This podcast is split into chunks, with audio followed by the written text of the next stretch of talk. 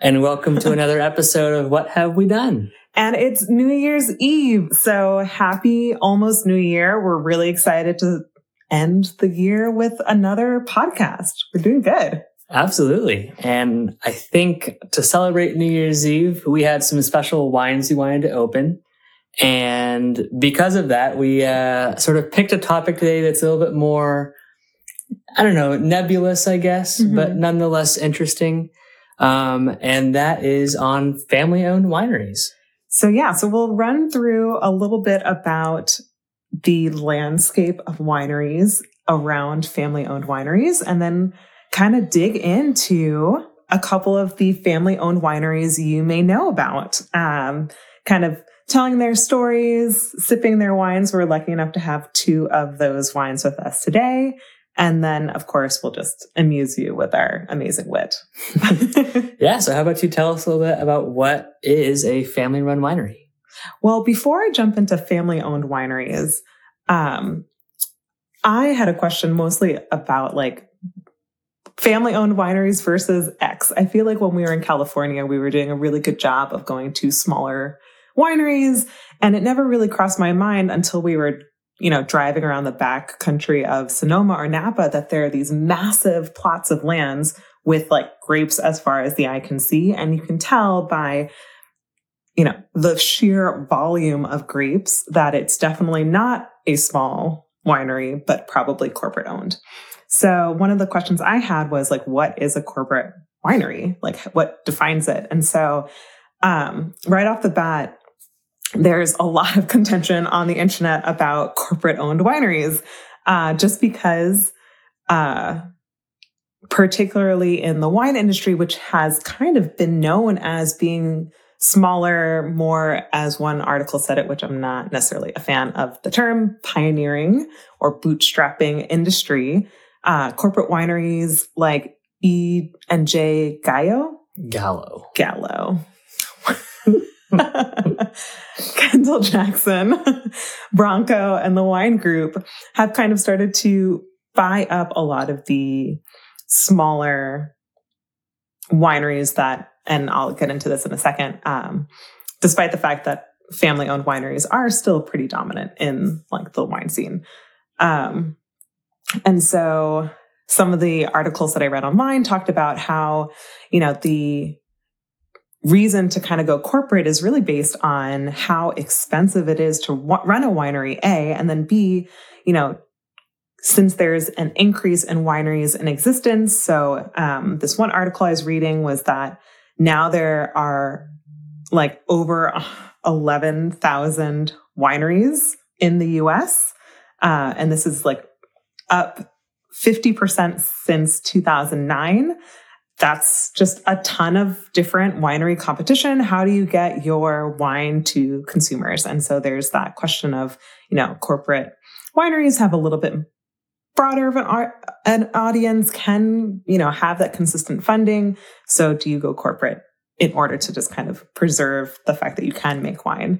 And then, of course, there is the cost. A lot of the corporate wines that we see on the shelves are, pretty consistently priced.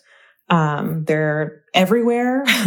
And so, there's this balancing act between like, is it worth it to kind of try and get your small winery wine in a supermarket, or do you just kind of keep it to the tasting room, or, all of those kind of factors you have to think about. So that, at least in a very broad brushstroke, was kind of the corporate landscape of wineries. And, something that it made me think about is, as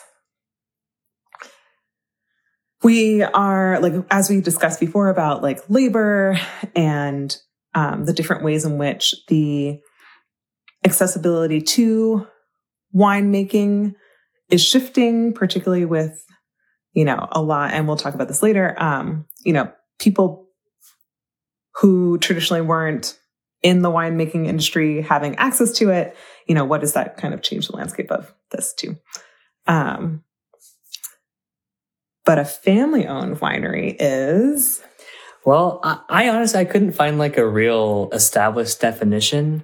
I think it's an interesting topic to talk about in contrast to what we talked about last episode about urban wineries. This is kind of the more traditionally associated with wine world type of business model. But yeah, I couldn't find like an official definition. I don't really think there is one, but I think there are things that we associate with that idea. And that's sort of similar to the corporate wines in that they're sort of family name based. They're very much like growing their own grapes. They're sort of larger productions in terms of it's not just like an urban winery, but they have, you know, the vineyards, their production facility. It's all kind of done that way. But they can be like they can be various sizes. And I think there's a few different reasons why family-run wineries are so dominant in the industry. And part of that is because they have this incredible ability to have multi-generational long-term planning around production and business decisions, which is really interesting in contrast to even maybe some urban wineries, but especially the larger corporate wineries. Just in that corporations, and especially like a publicly traded company, has a lot of short-term requirements and metrics and responsibilities they have to accomplish that may or may not be in line with longer-term visions, which specifically in the wine industry is important because the timeline from starting a small family-run wine operation to developing a product that is available for release and much less like actually making money can be decades. And I think that it's just, it's not very conducive to a larger corporate model, even though there are some great success stories. I think, you know, E&J Gallo, say what you will, but I think that's very much like a successful model of how that can look. And as you mentioned, a lot of the family wineries, and I think we talked about this before as well in other episodes, that direct-to-consumer sales through tasting rooms can be the majority of family-owned winery revenues. So they're not necessarily looking to get into supermarkets. They might be looking to get into a couple of local restaurants. It's not that they're only necessarily served at the winery, but they're largely only available as direct-to-consumer models, which means they tend to be more expensive. Yes. And part of the pricing into wine, there's a lot of different factors that we talk about a lot. But definitely the family-run wineries, the smaller ones, the more prestigious ones, you are paying for that family name. And I know a lot of interesting family-run wineries that have kind of been passed along from generation to generation. It's a very kind of, it's maybe a little bit less of an attractive business model to talk about in 2021 as it might have been in like a different, more like romantic time of like weird nepotism and like just business models that are very like, we're a family, you know, we're not like a place of work. There's all sorts of weird stuff that goes along with that. And I think maybe ideas are shifting quite a bit on sort of how we talk about those types of concepts. But this still remains as sort of like the main idea of many of the traditional wineries, not just in the old world, but here in America as well. And as like, this makes me think a little bit about this article I was reading about corporate wineries is one of the, I guess, I don't want to call it maybe romanticization is a good way of saying it, is like, you know, corporations have no hearts and like family-owned businesses have those like really core morals. And one of the wineries was discussing their decision to go with a larger corporation because they do have more ability to pay for like green technology in a lot of ways. And that aligned with what their values were. And that's not necessarily always the case, but I guess that corporation was willing to, you know, put in for that infrastructure. And they're like, well, we wouldn't have, the family owned winery wasn't able to pay for that kind of machinery on their own. So, you know, it's a complicated question. And I don't know if I've talked about this on the podcast or not, but I work in the nonprofit sector. I don't make an income talking about wine, unfortunately. That'd be the dream. If someone out there wants to fix that, please be my guest. But one of the nice things too about large corporate wineries, I could speak for like Gallo in particular, they're based in a geographic area that my nonprofit works in, and they do a lot of corporate philanthropy too. And part of larger corporate models is giving back. And while yes, Gallo is very much not like a traditional small family type of an operation. It doesn't mean that they're not still giving back to the community. They're not tied to that community. They don't still have very interesting and I guess heartwarming, like, you know, ethics and models and stuff. And they do give lots of money back into the community. They run like different like hospitality programs for disadvantaged communities and things to get them into the wine industry. Lots of community grant making, that kind of thing, which is very, very cool. Small family wineries also, you know, they can't necessarily give money. They don't make enough money. It's not to say that they wouldn't if they couldn't, or they would if they could, but they also will do like donations and things like that. They're still giving back and being active members of their community, but it is nice to have the larger corporate wineries as well that can do sort of more large scale community action things that maybe are beyond the means of smaller family run operations. And with that being said, I feel like the examples of the family-run wineries are ones that we're going to talk about today, are ones that are super invested in their communities and are like a really great example of how, you know, maybe not every small family-run winery can have like a large impact, but some can, and they're making like lots of ripples in the wine community. And I'm so excited to hear more about these different wineries. Yeah. And before we jump into our wines and the two family-run wineries we're talking about today, I do want to give a quick shout out to Winty Wineries in Livermore, California, as many consider to be the oldest family-run winery in the United States, dating back to 1883 by a German immigrant named Carl Winty. And I think we talked about this in our Chardonnay episode, but they're very famous for bringing a strain of Chardonnay grape from Montpellier, France. And I think a lot of the history of wine in the New World is also stories of immigration and things that we're going to get to a little bit later in this episode as well. Right now, we are tasting the Black Girl Magic Red Blend by the McBride Sisters. It was bottled, or it's a 2019, and I'm not actually sure of the exact blend, so we're going to guess. This bottle specifically was produced to honor the resilience of Black women, and their entire story, as I'll get into, is really about elevating people of color in the wine industry, and particularly women in the industry, and they do a lot to support them. So what do you think? I'm trying to think of what it is. I'm trying to think of my best guess. I'm not sure if we should play the Guess This Varietal game being recorded. I don't know, the pressure's on. That's fair. Grenache for sure. I don't know what else is in here. It's a lot lighter than I thought it would be. It's very medium bodied. Mm-hmm. Very rich, very fruity. Not a lot of depth or complexity, but super drinkable. Yeah. Definitely getting like a light jam. Mm-hmm. Light fruits, or not light fruits, but like light berries. Maybe a little bit of vanilla. Yeah. I do get the oaky stuff. Mm-hmm. It's nice, but it's almost like sweet vanilla, caramelly, almost like candied a little bit. Yeah, exactly.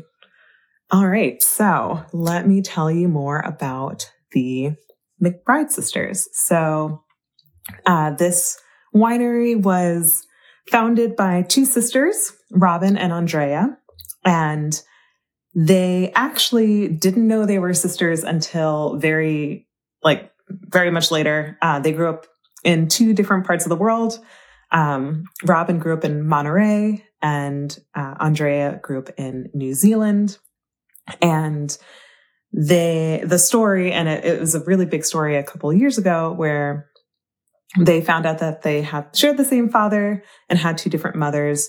And they grew up both in winemaking regions and shared this really amazing passion for winemaking. And so when they found out about each other, they decided that they wanted to go into business together. And I was reading one of their interviews and they spoke about how something that was really important to them was not only just producing wine, which they didn't really have any background in, but also really understanding the wine process, making process from beginning to end.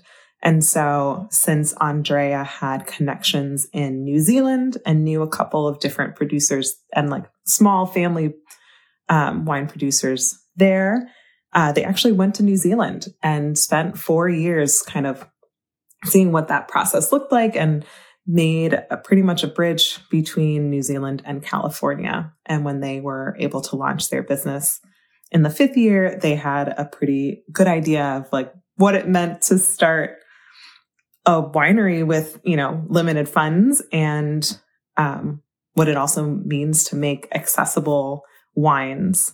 And so their entire premise behind their label and behind their brand is accessibility, particularly for Black women. And so a lot of their wines are deliberately made to be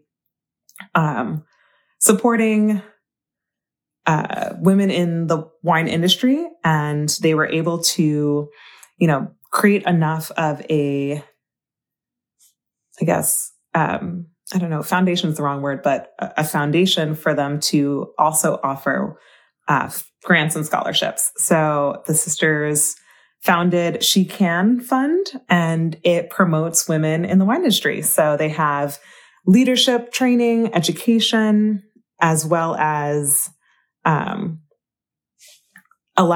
pay for, you know, women to go to conferences, and it just all to support this like really growing wine industry. I think last year they put out like 300, I don't want to butcher amounts of money online, but it was a significant amount of money for these grants and scholarships.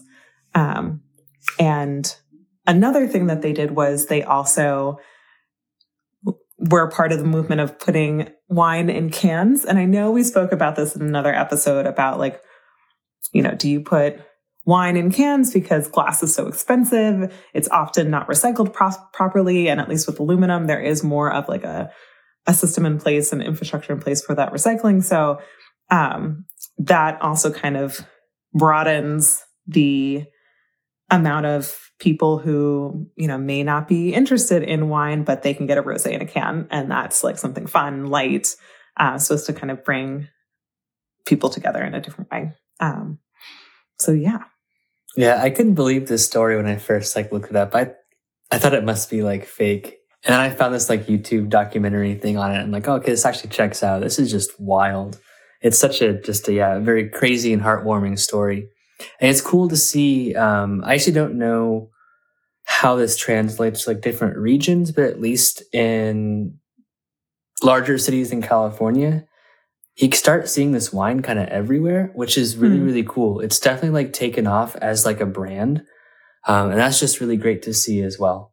And this is quality stuff. I really do like, I think for the price, I think these are all under $20 wines. They're not making super high end wines. It's very, very much accessible stuff. And I think it's really great value. So it's really cool to see that kind of just growing and being so successful. And I love it too, because like, for example, I believe it's their rosé they dedicated to their mothers. And they also have like a seltzer, I believe, that's dedicated to their daughters. So like, it's very much, you know, celebrating family, particularly female relatives, and like creating that community that you may miss in a winery that is growing. You know, it is pretty significant that they have such a large business and brand. And so it's nice to kind of feel like you're a part of that family when you buy a bottle or you get a can. I think that's really important. And what are the chances of growing up independently in two of like the greater like New World, like wine regions, and then being able to kind of bring the best of both of those worlds together. Exactly. Into wine. I know they're based in California, but I'm sure they're bringing different stuff from the New Zealand wine scene as well into what they're doing. It's very cool. Yes. No, I like it. And I like that this wine too. So we're drinking it at room temperature. It's a little chilly out. So it's like a nice temperature. I can definitely see this being like a perfect outdoor wine. Like you're sitting outside, you're enjoying. Like, it would go really well with a lot of different foods. I like it. Cool. And the second winery we want to talk about today is called Mi Sueño, and it is a small family-run winery in Mount Veeder area of Napa. And I think we've mentioned this a couple times before about sort of racial imbalances in the wine world, but one of the more visible ones growing up in California is that the majority of labor in the Napa wine industry is Mexican-American. But so few wineries are run by Mexican-American families. The representation in the industry is huge, but so small at the top. It's just one of the more just really very, very visible imbalances. So today, I did want to talk about a Mexican-American run family winery. Sweet. And it is run by a man named Rolando Herrera, who with his family at the age of 15 immigrated from Mexico in 1975. His father came here with his family looking for work and found himself in Napa working in a vine nursery. In 1980, his father actually retired and the whole family moved back to Mexico. But in 1983, Rolando and his brother decided to move back to Napa looking for new economic opportunities, having really enjoyed the time they spent growing up in the Napa area and trying to make it in the wine world. And Rolando started working in Napa at Stag's Leap, a very, very famous winery, first as a dishwasher and then as a manual laborer. And then he kind of slowly worked his way up and moved to working as a cellar rat. At the same time, he was also finishing his high school degree, so he was going to school during the day and working in the night. Interestingly, his wife, Lorena, also the daughter of Mexican immigrants and migrant workers, also works in the industry and helps him run the winery as well. Slowly, Rolando worked his way up to cellar master and finally started producing his own wine. He and his wife, Lorena, got married and produced 200 cases of Chardonnay from purchased grapes. He did not own land or anything like that, but saved up money to buy a bunch of grapes and make a bunch of wine, and started kind of pitching it around. Because of his time working in the industry in Napa, he'd come to make some really good business connections and was able to kind of bring his wine to different social events and gatherings and stuff. And he got really great feedback, sold out very quickly, made more money, and then kept doing that until he could start his own winery and purchase some land. He actually didn't have enough money in the first few years of starting Mi Sueño to do that full time. And he was actually working at multiple other wineries as well. While he kept learning in the wine business and slowly was able to purchase more small plots of land to grow different vines. And some interesting fun facts about Mi Sueño winery is the 1999 Carnero Chardonnay was served at the Bush White House at a state dinner honoring the president of Mexico at the time, Vicente Fox. The 2006 Russian River Valley Pinot was poured also at the Bush White House during the 2008 Cinco de Mayo celebration. And in President Barack Obama's first state dinner, honoring Mexico's president at the time, Felipe Calderon, he served the 2006 Herrera Cabernet Sauvignon from the Herrera label, which was his sort of second family like label under his last name specifically. Mi Sueño means like my dreams. It's very much an immigrant story of coming to America, working really hard, and eventually getting enough to do something that is your own. And the Herrera portfolio, the Herrera wines are single varietal, single vineyard bottlings, all from estate vineyards named after the family's children. That's really cool. Yeah. So our upcoming, you're going to hear it, time is a loop.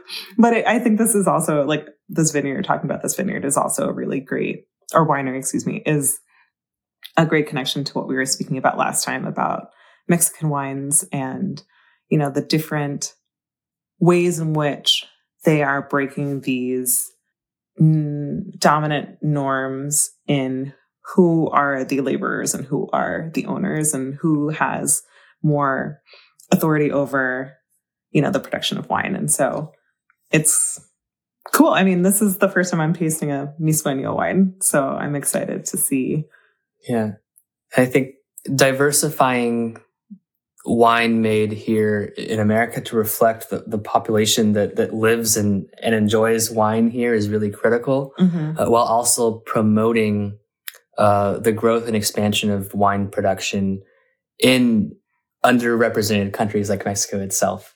I think both of those are very important things kind of happening simultaneously here that are very exciting and bring great wine. Everyone wins when this stuff happens. So, and I think both vineyards as well, like both McBride Sisters and Mi Sueño, are showing that it's not easy producing wine. It's not easy having a winery, and you know, they could have easily not been successful. And so also their wine is a testament to the fact that it's a lot of hard work to be a family-owned winery and to survive, and also know that you're making space for others like you in mm-hmm. the industry. Mm-hmm. So excellent. Ready to taste? Ready.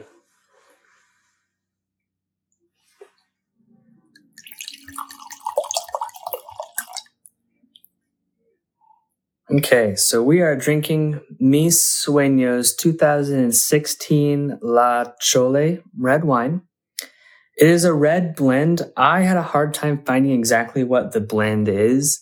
I believe it is Cab Syrah Malbec, but grain of salt, that might not be accurate. Also, I don't know what La Chole means. If any of our listeners speak Mexican Spanish and want to give us some insight into that term, please do. So as you were pouring, this wine is definitely quite inky, a lot deeper in color than the Black Girl Magic, which was definitely more on the, like you said, medium bodied side.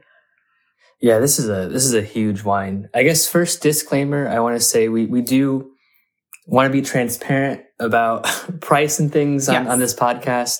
We do almost all the time try to feature wines under $20. This is a rare exception. This is an expensive bottle. It's a small production thing. It's a fancy Napa name. It's wine being served at the White House. So it's New Year's Eve. We're celebrating and splurging a little, but just wanted to make that, put that out there. This is not what I would consider in any way sort of an accessible go-to kind of a wine. Yeah. Saying that, all being said, it's pretty fantastic. Yeah, this is pretty great. I believe the blend that all, you know, checks out. I agree. This is a big, big wine. This is a lot. You get a little bit of tobacco, or at least mm-hmm. I get a little bit of tobacco. You get the tannins, but it's like a slow clap tannin. It's mm-hmm. not a hit you in the face.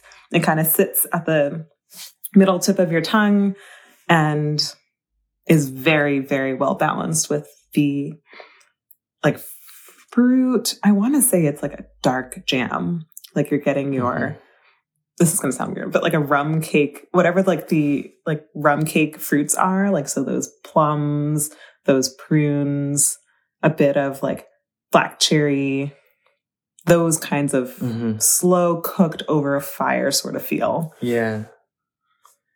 Jammy, yes. Dark fruits. I definitely get the leather tobacco thing. I don't really know where that's coming from. I can't associate that with any type of other, even cabs and things from the same Mount Veeder area that I'm familiar with. It's a little bit different. The tannins are soft, subtle, and present throughout. It's a very long finish. Yes. It's a mouthful. It's well oaked. I think this has been aging for quite some time. It is a 2016. I believe we picked it up at release last year, so it's probably 2 to 3 years or so aged in barrel. Oh, yeah, it's a lot. Yeah. But I can imagine this being really good with, like, I can drink this wine with food. Like, we've definitely spoken about on the podcast, wines that you cannot drink with food because they're just the star of the show. And I like that this could be paired with like a nice hearty dinner, and not get completely either obscured or to, you know, obscure the food itself. Yeah. One pro tip about buying and drinking wines from smaller family-run boutique wineries that do tend to get a little bit expensive is that they tend to highlight and showcase single varietals from the areas they come from. So Mi Sueño really focuses on Cabs, Chardonnays, and Pinots, which are representative of the parts of Napa in which they're growing grapes and producing grapes. And those are the more expensive flagship, well-known kind of wines. But often these places will do blends that could be red or white that tend to be much more accessible because they're getting smaller quantities of the different types of vineyards. So it automatically brings the price down. Red blends are never as expensive as single varietals just because that's the way the wine market works. And often they can be a really cool representation of a winemaker's like vision because they're really kind of crafting their own ideas around a wine. So if you can't always afford the big, super fancy Cab, there might be for half the price, a red blend that has bits of the same Cab from the same vineyard that you can taste in the blend in different contexts. This is also a great way to just get access to and try different, more fancy wines. Sounds great to me. Shall we do wines of the week? Let's do it. All right. So my wine of the week is a Tempranillo Daku. It's a Ribera del Guadiana from Spain. And I had it at a local DC restaurant, which was very lovely. It is pretty bold, probably medium tannins and quite dry, which is exactly what I was looking for. It's been really cold. It's winter, but it's been chilly. And so the Tempranillo is exactly what I was looking for. Something bold and slightly acidic, dry, well, medium acidity, to kind of warm me up. And it definitely has like those blackberry notes, a little bit of the plum, probably a little bit of vanilla tobacco, but it's very, very mild. And I also just love Tempranillos. Anything that reminds me of Spain, is good. And it's pretty affordable. I feel like the glass was only like $11, and $11 glass in DC is actually not bad. Yeah. That sounds great. And my wine of the week is a Casata Monfort Teroldego Rotaliano of 2019. I'm sure I've talked about Teroldegos on this podcast, but if I have not, I will never not take the opportunity to wax poetic about one of my favorite underrated grapes in this world, and that is the Teroldego. It's an Italian varietal. It's relatively common in one small area. Do I know what area that is? I do not. I don't remember. I don't remember either. But generally, even in Italy, it's not very common. It's even less common outside of Italy. And it's just so good. It's this really, really special grape. I've never had a bad one. I swear. It's like magic. Like it's cheat mode, for making wine. Like you can't mess it up. It's just so good. This is under $15, super inexpensive, super accessible. Teroldego, it's more of a medium to even sometimes borderline full-bodied grape, which is not what we generally think of when we think of Italian grapes. I actually don't think it's a food wine. Some people disagree with me, but I think it's just great on its own. It's weighty enough that it's just, I just want to enjoy it. Not so light that I'd want something to sort of supplement it and bring out the full characteristics of it. It tends to be a little bit chewy and tannic. Mm-hmm. So if that's your thing, which it is mine, you're going to love it.